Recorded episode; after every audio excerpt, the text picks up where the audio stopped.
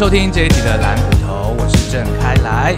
有人呢，这个取笑我的绰号，就说叫我这个股市干爹。事实上，我们今天介绍这位大咖，他才是真正的股海干爹啊！他在股海身经百战，你能想象到跟金融的这个工作他都做过？欢迎我们的 Robert 老师。呃，大家好，我是 Robert，又再见面了。对，那这个粉丝团呢，有人留言就是说，呃，他很害怕这个。压单支，所以他希望可以平均分散风险，他就想到说要买台湾的 ETF，比如说零零五零或是零零五六这一些，那这样的操作可以吗？呃，好的，呃，这是一个很好的问题啊，也是也是我们广大的这个芸芸众生啊非常关切的问题啊。对，因为鸡蛋不要放一个篮子因为其实呃过往二三十年的话，也看到很多人参与的股市啊。曾经富裕，然后也后来 又又又回归到原点啊。宏达店，对这个这个这个宏达店，这更是惨痛啊！因为我以前呃服务过的一家券商金融机构，有一个实户啊，他就是靠宏达店发发大财的啊。他从很低价呃几十块钱就开始建立部位，然后一路买买买买买，赚了很多钱。嗯，然后呢，在一千块以上是出掉了。可是呢，它在跌到八百、六百的时候，陆续大幅加码，啊，甚至于后来是用融资摊平，哇，最最结果最后就把这些这个赚来的钱都都吐回去了啊，所谓的纸上富贵。哎，这在他身上看的非常的典型，不过就是短短的一两年时间而已啊。我心有戚戚焉，对，所以期货操作也所以我们上回我们谈到就是说，其实对一个投资来讲啊，不是说你看对行情就就就算了，其实更重要就是你要重视一些操作的观念啊，还有资金的管理啊。是。那刚刚讲的宏达电力只是犯了很很典型的错误，就是资金管理的错误。就是今天不管你再怎么。呃，你你你过去让你赚到大钱的股票啊，你对他这个恋爱多深的股票，事实上你都要去节制你的资资金的投入啊，特别是在高档时候，你一定要把你的获利一部分啊，所谓 rebalance，把它转换成现金啊，这个是很重要的事情，因为我们投资最终目的就是要获利嘛啊，不是在股票里面一直打滚啊，不是拥有股票多少为为目标，而是在说。转换成现金，这才是真正的最后的关键。但是这个很违反人性耶，因为人都会跟自己曾经赚钱过的股票谈恋爱，然后自己曾经赔钱过的呢，即使你看到它趋势要开始往上了，比如说去年的面板，去年很多鸡蛋水饺股，去年的钢铁，大家都觉得说我中钢已经被套二十年了，你不要再跟我推荐这只股票，不敢进场，结果。反而反向的，它就默默涨上来。对，这个这个其实就回归到我们最基本的东西。其实有很多基本东西，其实真的是牢而不破的。嗯，我们所谓的价值投资，价值投资顾顾名思义，就是它真的是一个好的公司、好的股票。那么它的股行情呢，这个呃，跟它的实力啊，跟它公司的本质来讲，是相对被低估的。像这种的，就是值得你长期投资了。那如果你用你秉持这个原则去做操作的话，中钢行情你绝对是可以把握到的。没错啊，所以这个还是要回归到你。那我们讲了，刚刚讲的就是关于零零五零，哎，呃，ETF 这一块，ETF 这一块是很重要的一块啊。那很多这个惨痛的教训我就不再赘述了。那 ETF 很重要就是说，它把这个呃，我们讲分散风险，什么分散法呢？就是时间分散、价钱分散。标的分散，啊，这个分散要做到这三件事情。是，那你参与到 ETF，不管零零五零、零零五六或者美股的这个 ETF，都有这样的一个好处。我们刚才讲这个标的分散嘛，一个一个 ETF，它可能少则是三十几档，多则可能是五百档的股票的一个综合，所以它的分散是 absolutely 绝对没问题的。没错。然后呢，你定时定额买，就代表什么？你的时间分散了。你的价钱也分散了，你把这三件事情做好的时候，你基本上你的投资就没问题了。是。那我们讲一个数据跟大家做个报告啊，如果你参与美股的话啊，你一年期间你投资期间是一年的话，你获利的机会啊可能是五十五十。嗯哼。你把拉长到三年的时候，你获利机会是七十。如果你拉长到十年的时候，在过去美国股市一百年的时间里面，你的获利机会是百分之一百。嗯。啊，所以换言之，就是说，你今天你你去你去你对一个市场没把握，特别是在相对高档时候，你觉得说已经涨很多了啊，很多人问我说，美股都已经三万点了，能不能买？问我这个问题啊。对啊，那我进场？那我用巴菲特的话跟你讲啊，呃，二零五零年的时候可以到呃呃多少？十万，十万点，对不对？你会觉得很好笑，对不对？巴菲特都跟你讲说一点都不好笑。他说这样子折算成成长的话，年年成长是四个 percent。那我们知道 S M P 五百年成长是大概八到十个 percent 啊没，错。所以他他做这样的一个很看起来很 crazy 的，事实上是一点都不 crazy，是很理性的啊。对复利的威力，其实这个东西我早年啊，我也有一样，我早年在在这个某大财经媒体工作的时候也是，我那时候写一篇文章，就是说呃，十年之那时候道琼大概才差不多在六七千点，天哪，那时候那时候说。呃，那个 Fortune 的一个杂志，他写了一个文章，他说那个十年会到一千呃呃一万五千点这样。嗯，那时候我把这个文章把它写出来的时候，很许许许多多人都跟我批评指教，觉得我写这文章有点太不理性了。对啊，你是在替大户出货，但是事后我们进来，现在回头想想，现在现在青州已过万重山，现在已经三万三了，已经不是一万五了啊。千金难买早知对，道啊，真的是千金难买。所以基本上大家要有一个观念啊，所以我们还会有一句话，也是常常讲的一句话，叫做“股市是经济的橱窗”啊。是就是说，我们的经济的规模肯定是越来越大的嘛啊，地球的这个人口越来越多嘛，活动越高，这个股市这反映经济，它肯定会越来越好。所以基本上，如果你秉持这样的一个观念，长期投资的话，绝对是可以让你财富一直不断的累积了啊。是。那其实要买美股的 ETF 呢，或者是台股的 ETF，其实现在也都眼花缭乱，因为投信都不断出各种新的 ETF，像呃上个礼拜就是推出那个越南 ETF。对，一天热卖，然后溢价十八趴，对哇，大家都太疯狂了。这个我还是要讲强调，就是说嗯时间分散，对 价位分散，对还有标的分散。然后看到它溢价太基高基，本上虽然它叫越南 ETF，但事实上它是集中在单一的股市。嗯，大家可能不太了解，单一越南整个股市加起来啊，没有一只台积电那么大。嗯，哎，那太好了，那就是我们你台湾三十年前的股你市啊。你你分散了半天，结果没一个台积电大。当然，这个很多人有这么讲法，就是说他在初期阶段我们去建立这样的部位啊。嗯但我我是不强烈不建议这么做啊。哦，因为基本上啊，我们还是我们在之前两集我们也谈到嘛，就是说我们还是要扪心自问，我自己的这个资金水位是怎么样，然后我的这个对这个报酬的期待是怎么样啊，投资的这个呃呃就是呃报报持的时间有多长，这个这个还是最关键啊。是那我们知道越南当然是一个新兴的机会啊，就跟你一九九零年的东东协的这个投资机会一样。当时九零年一九九零年全主要股市都不好，美国、日本都不好。可是如果你参与到东协的话，基本上两年啊，两年不是三年的时间，你投资三年的话，你可以赚到两倍，哇，是一个非常迷人的一个投资啊。嗯，印尼、可是菲律宾 对对对，可是时至今日呢，我们现在要问的说，越南这个是一个迷人的投资机会？呃，或许是，或许不是。但是如果你是一个短期投资者的话，你投资这种市场就不是你该考虑的事情。哦 OK，当然，它的未来机会可能很好，但是不确定性就是投资最大的风险所在啊。所以我们讲说，越南虽然是 ETF 也是在分散，但事实上它的这个市场规模实在太小啊。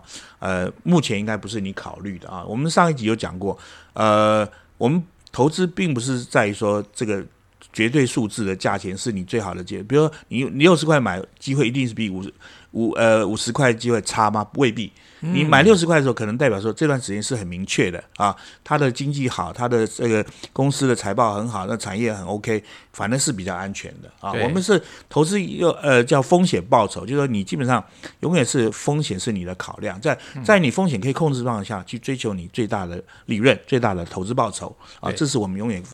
所以回归到就是刚刚讲零零五零或者是美股 ETF，他们虽然是一个老生常谈的标的了，很很无聊啊，但事实上你投资不是不是看画展，不是看电影啊，能够让你持续获利才是你真正的宝贝哈、不要说换来换去的啊，反正是你对它熟悉，你对它的这个风险报酬掌握的比较好。这个也能确保你比较能够长期靠这个来赚钱啊。那我们刚刚讲到，如果以投资零零五零的话，我的我的建议就是说，你现在很多一定会问说，现在这么高还能投吗？对啊？一百三十八了。那我我我就要跟你讲说，如果你的心态是我把它当成一个储蓄，我以十年来做一个这个投资周期的话，呃，我认为你现在建立这个分定时定额去买零零五零，绝对是一个非常正确的选择。嗯啊很好的心态。对，很好的心态，就是说以以过往的这个零零五年的投报率来讲，其实也是相当不错的啊。对长期平均呢至少有六七个 percent，远高于你的定存的报酬率啊。嗯那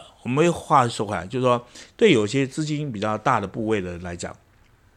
它当然零零五年是一个不错的标的，可是他如果想说我要多赚一些的时候，那我该该怎么做呢？对不对啊？因为零零五零已经很分散、很平稳嘛。嗯，我们通常讲说，我们要追求比如十五 percent 的报酬，我们通常有两个途径，一个是说我就买一个年平均报酬十五 percent 的标的来操作嘛，啊，很简单啦，我就摆着就放着啊，对不对？反正长期它可以十五帕的报酬。可是另外一种做法是大户比较常做的做法，它就是我可能我的资金里面百分之八十去买一个可能是呃五趴上下的这个标的，很稳的标的啊，呃，甚至于低一点都没有关系。可是我留这个百分之二十三十呢，去买一个呃成长潜力比较大的一些。一些投资标的，比如说像电子股啦，或者说像近期的航运、钢铁这种比较标的这个这个股票，嗯，那我最差的状况就是这个部分可能损失掉了，对不对？对，可是我至少有五趴报酬率。那如果我这个计划是成功的话，那这个五趴的报酬率占百分之八十嘛，等于等于它贡献你四个 percent 的报酬。那另外那个百分之二十的资金呢，给你百分之三十的成长，对不对啊？呃，三十乘呃加上百分之二十，就是等于提供你六趴，嗯，对不对？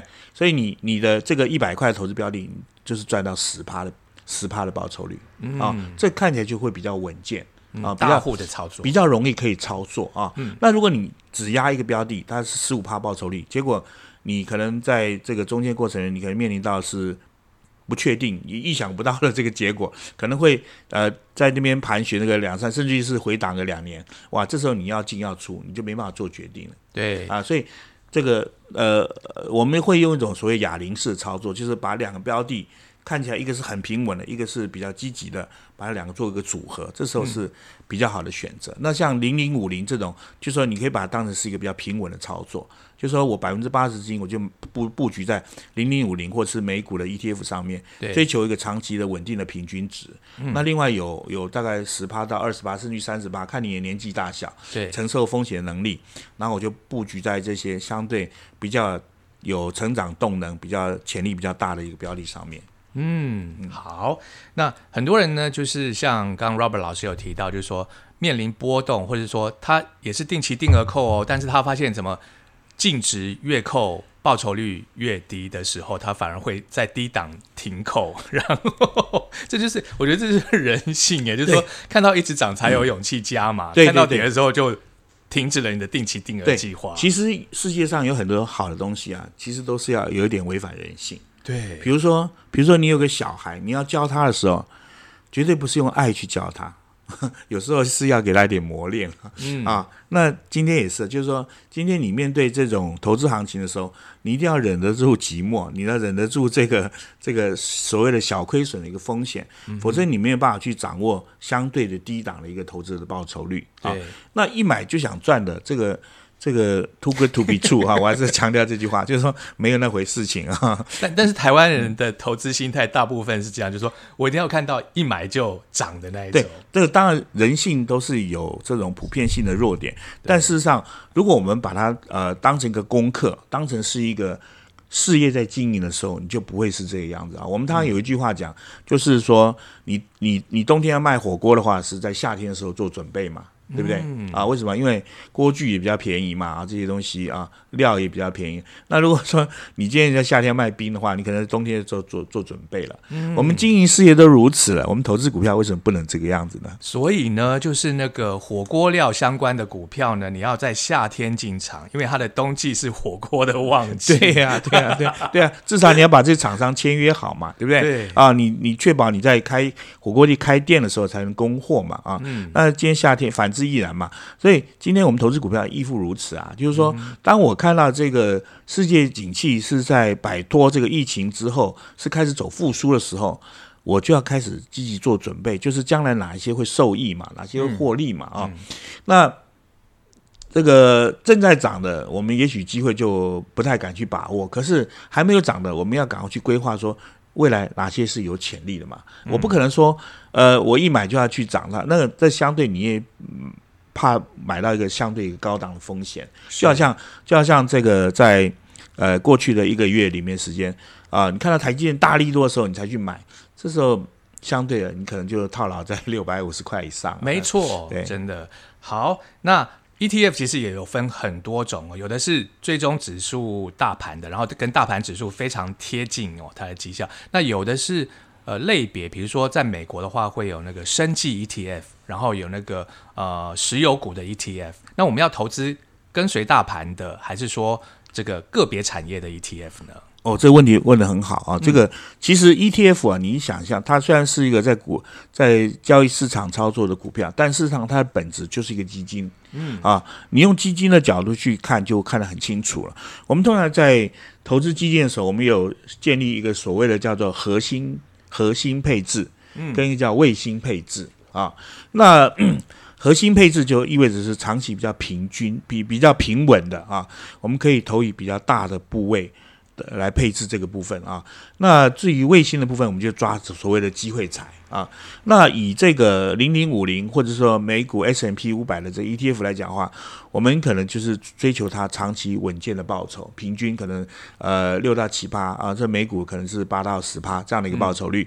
那我们要追求这个呃机会的部分，我们就是配置这种成长性比较高的，比如说像生技啦，比如说五 G 概念啦，或者是这种 A I 啊。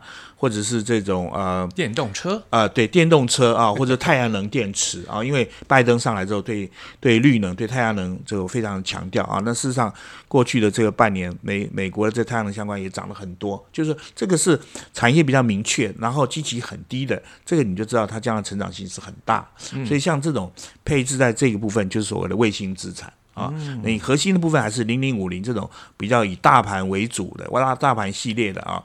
那不管是台股的或是美股的，那至于寻找机会这边，我就找成长机会比较大的。对，所以呢，就是。两个都买，我们给的建议，没有人规定你只能买一种，就是两个都买。你要有这个核心的 ETF，然后也要有这个个个别产业的 ETF 作为你的卫星这样的一个搭配哦。好，那这个呃，在台股的部分呢，常见的 ETF 呢就是有这个零零五零，然后呢，另外有一只就是这个零零五六。我发现就是零零五六今年以来的绩效，因为它它好像是。排除台积电，或者说它台积电的占比很少，它反而是好像它的持股最多的是华硕，所以它今年的绩效都很好，因为它好像就是买一些会高配息的股票嘛，零零五六。那零零五六我们是可以作为核心，还是当做卫星呢？对，这个 零零五六它的诉求是比较高配息，对，那。事实上，呃，这些高配型里面也有很多高成长哈，嗯，例如哎，华硕其实也涨一倍，例如例如华硕是高成长啊，对，啊，那其实事实上有很多电子股，他们过去几年获利都不错啊，我们维新、技嘉这些也都是高成长的股票啊，所以其实像这种零零五零、零零五六，其实你长期去看的话，其实差距没有太大啊，没有太大，我我不觉得有什么。呃，太明显的差距，我想还是一样，就是说，你不管选零零五、零零五六，都追求大概就是每年大概六到八趴的这样的一个平均的报酬率，追求的是你资产的稳健增长。是，那其实比较要花力气在说，你要去寻找那个百分之十到百分之三十的配置是在高成长部分，你要怎么配？我觉得这才是要用力的啊。零零五、零零五六其实很简单，就闭着眼睛定时定额，该时间该扣就扣。那杀下来怎么办？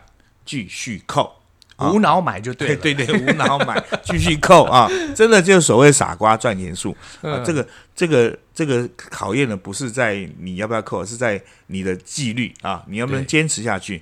因为其实对的事情就坚持下去。嗯，我我就想你不要去老是用股票这个数字的高低去看，而是在说你经营一个事业啊！如果你如果你经营的火锅店生意还不错，对不对？偶尔人少，但是平均来讲。都还有一个稳定的成长性，其实这就是你值得一直做下去的事业嘛。那今天投资股票亦复如此啊。那你投火锅店不会因为说今天突然这个这个天气大热，然后天火锅店突然这个人只剩下一两成你就关关门嘛？不可能是这样做嘛哈。嗯，对。我觉得每一集 Robert 来呢，哇，都提供我们好多好棒的观念哦，真的非常谢谢 Robert。那听说 Robert 也要开自己的 Podcast 频道喽。